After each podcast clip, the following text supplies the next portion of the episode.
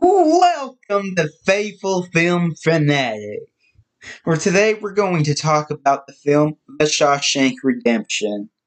I just want to say I have never seen this movie before until now, and if you have not seen this movie, I highly recommend you to watch this movie after you listen to this review. The movie's plot is really simple. Two imprisoned men bond over a number of years, finding solace and eventual redemption through acts of common decency. It has an amazing cast of amazing actors. It has Tim Robbins from 1985, The Sure Thing, 1984, No Small Affair. It has the wonderful, amazing Morgan Freeman from the 1980 Attica, 1980 Brubaker. It has Bob Gunton from 1989, Unconquered, 1989, Cookie. Has William Sadler from the 1986 Offbeat, 1987, Project X.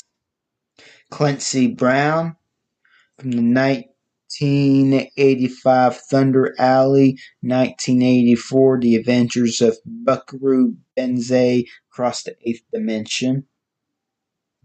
And I just want to say, what I thought was really cool was I was reading about how both Tim Robbins and Morgan Freeman have both numerous times just talked about how their experience as actors in this film has just been a unique experience unlike any other films that they've done. Something Tim Robbins had said that I thought was amazing was he said, "I'm proud of this film, really proud.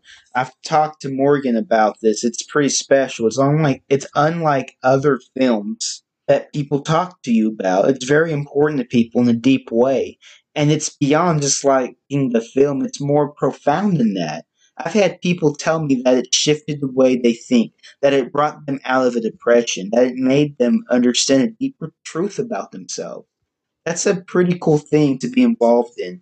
And when people are telling you pretty much on a daily basis, "You're in my favorite movie of all time," that's a pretty cool bucket list thing to check off, you know?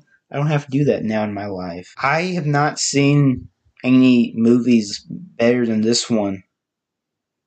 This, if you have not watched this, you gotta watch it. It was a true depiction that I was profoundly moved by this simple and eloquent depiction of hope and friend and redemption.